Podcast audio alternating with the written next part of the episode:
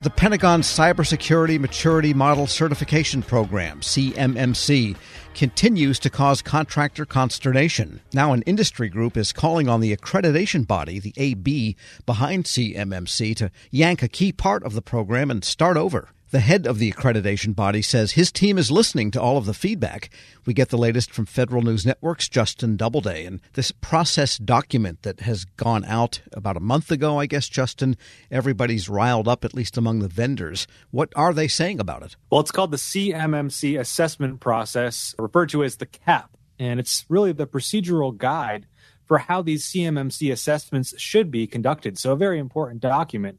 And the cyber accreditation body is responsible for producing the CAP. That's the group that, of course, accredits these third party assessment organizations that will be so central to the CMMC program. The body, as you said, released it in July.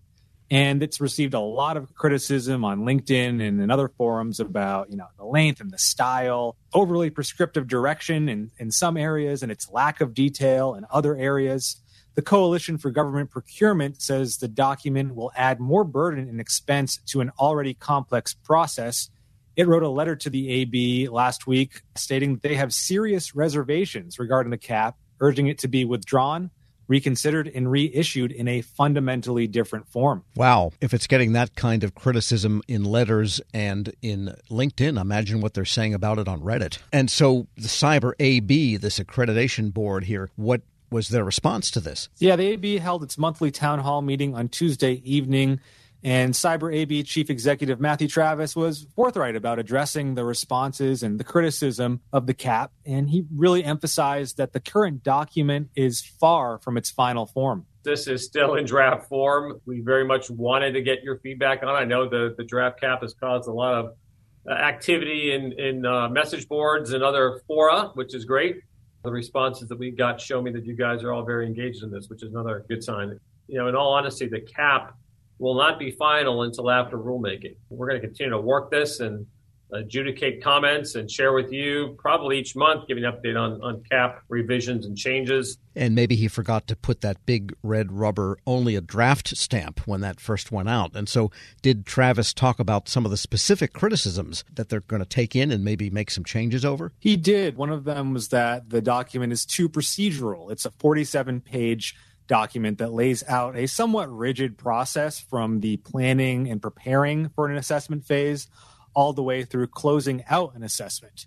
The Coalition for Government Procurement says the cap, when it's revised, should be more compact, expressed more simply and clearly, and avoid prescription of micro steps that these assessors do not need, in their view.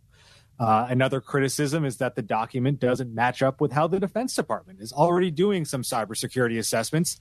That's through its Defense Industrial Base Cybersecurity Assessment Center. So during Tuesday's meeting, Matthew Travis really said the purpose of the cap is to lay out a consistent process for third party assessments, hence the detail. But he said the AB would certainly take a hard look at how it might structure the process differently in the next revision.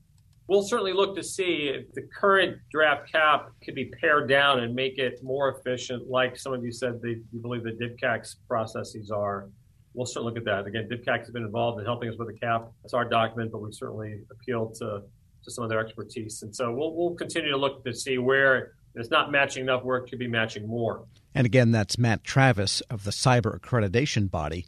Now, Justin Doubleday, who we're speaking with, those issues that come down to structure and style, two different things. What were some of the issues of how this draft document describes the assessment process itself? There's really a number of issues with the assessment process that bubbled up in the responses to this cap. And a lot of this still has to be figured out by the Defense Department itself through final rulemaking. But ultimately, one of the big issues that was brought to light during the last 30 days was that a lot of companies these days use cloud services and third party managed services for IT and security. And a key question for CMMC is how the use of those services should be taken into consideration under the CMMC assessment process. The draft cap had some extensive language about how these assessors would need to go in and evaluate the services and look at things like FedRAMP and other other evaluation criteria. The Coalition for Government Procurement says that the cap shouldn't go that far. It shouldn't impose responsibilities on these assessors that are really outside of their scope. So Travis says the draft cap was not intended to cause high blood pressure to the cloud and managed service providers out there. And he says the AB took language from what DoD has already published.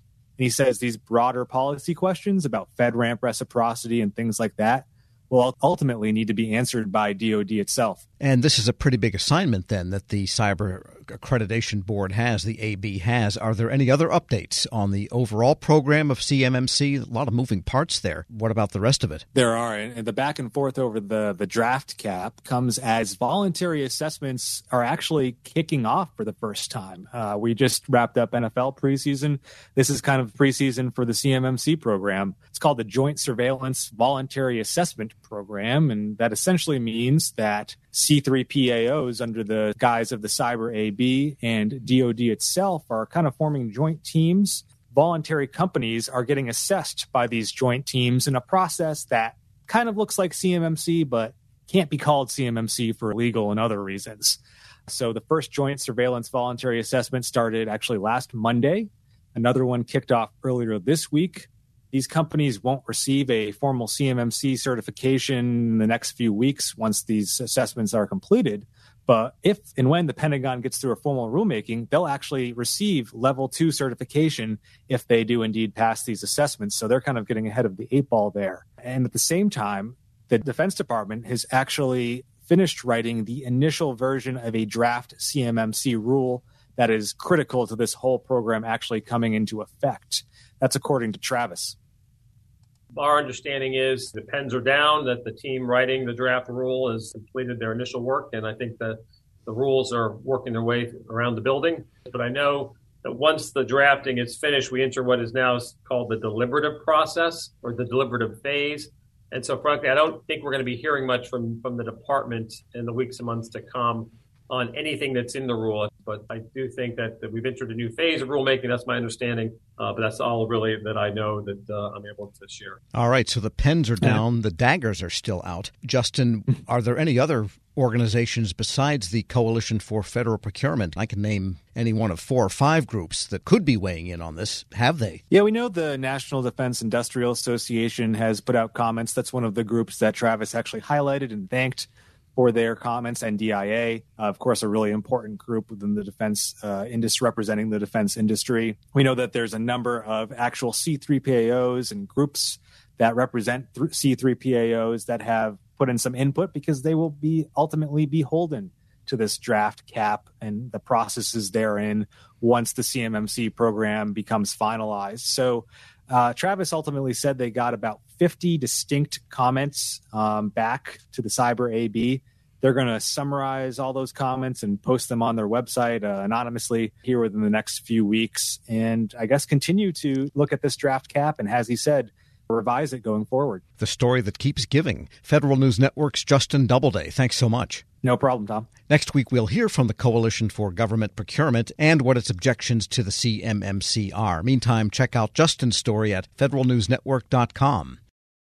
Leadership today, especially within the federal workforce, is being tested more than ever before. After an exemplary career as a former executive at the FBI, focused on policy and strategy, Sasha O'Connell, PhD, is guiding future federal leaders as the executive in residence in the School of Public Affairs at American University. Sasha joins host Shane Canfield, CEO of WEPA, to discuss her exciting career, the future of the federal workforce, and the lessons she's learned along the way. Hello, and welcome to the Lessons in Leadership podcast. I'm your host, Shane Canfield, CEO of WEPA, and today I'm thrilled to be joined by Sasha O'Connell. Sasha is, is an executive in residence in the Department of Justice, Law, and Criminology at the School of Public Affairs at American University and spent the majority of her career at the FBI, and most recently as the organization's chief policy advisor, science and technology, and the section chief of office and policy for the FBI's deputy director. Sasha, welcome.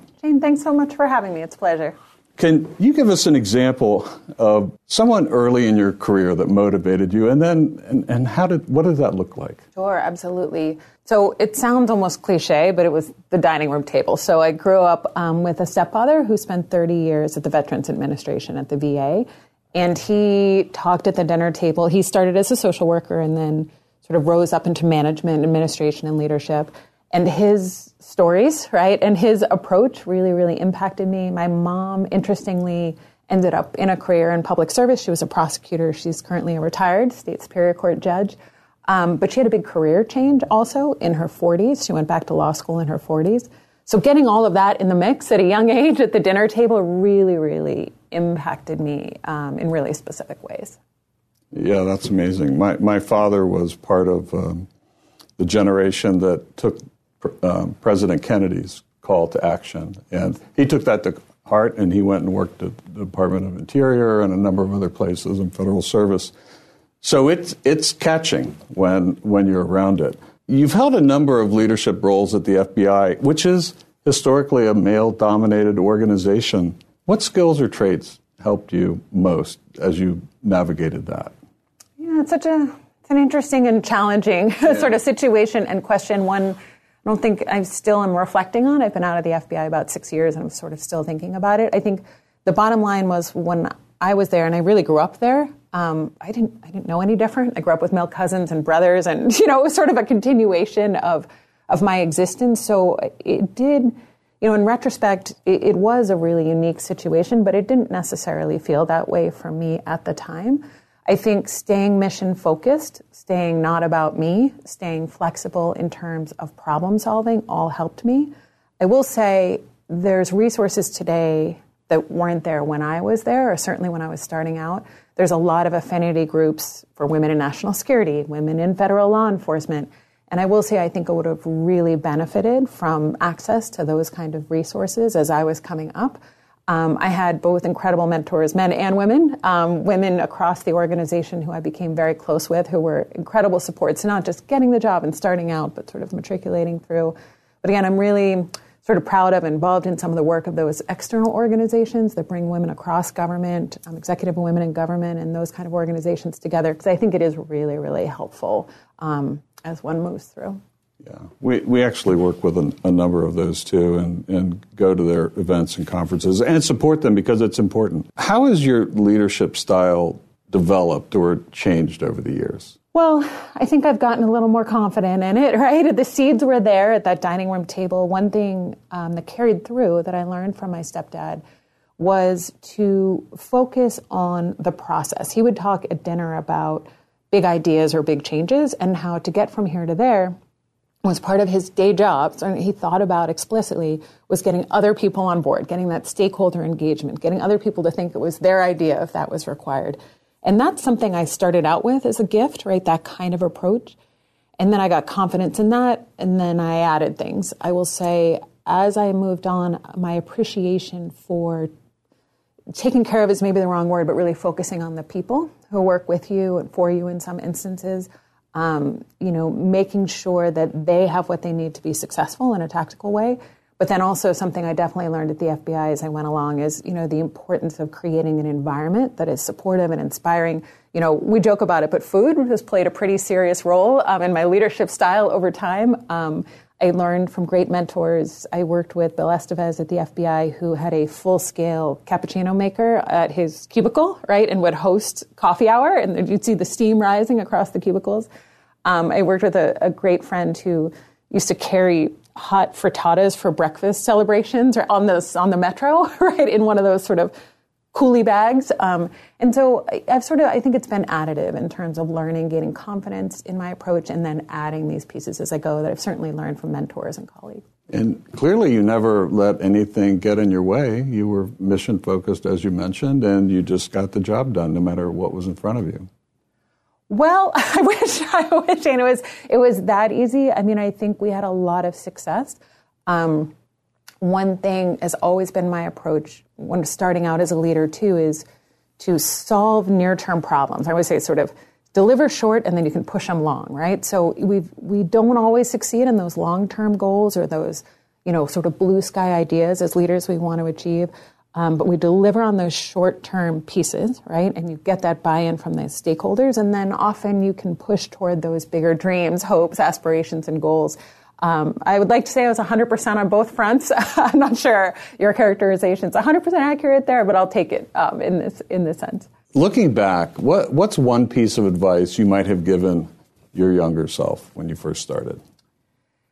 Yeah, it's it's interesting today too. Working with students, I get that chance, right, to give my essentially my younger self um, advice every day. And one thing we talk a lot about, and I wish I had thought more explicitly about, is really it's about calibration, right? And so I always think Emeril Lagasse would say like a stove has dials for a reason, right? It's not like all hot or all cold. And I think it's the same here. In some ways, in my career, I had to learn to tone it down, right? And to, you know, certainly at the FBI, sometimes you need to take that back seat at a meeting and wait to be invited to the table. And that's really the appropriate way to build rapport, relationships, and trust.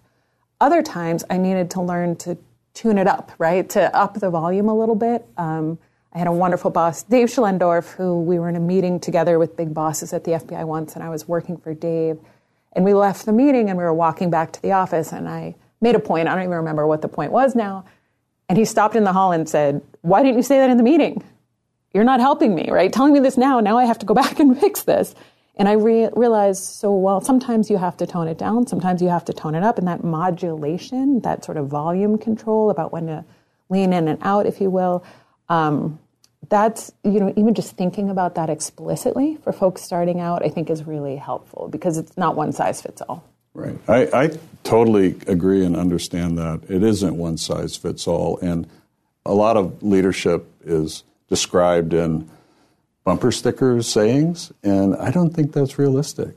I think it's situationally dependent, and you have to be self aware and aware of your circumstances to adjust. That's well said. You're training the next generation, or helping to train them, federal leaders through AU's School of Public Affairs.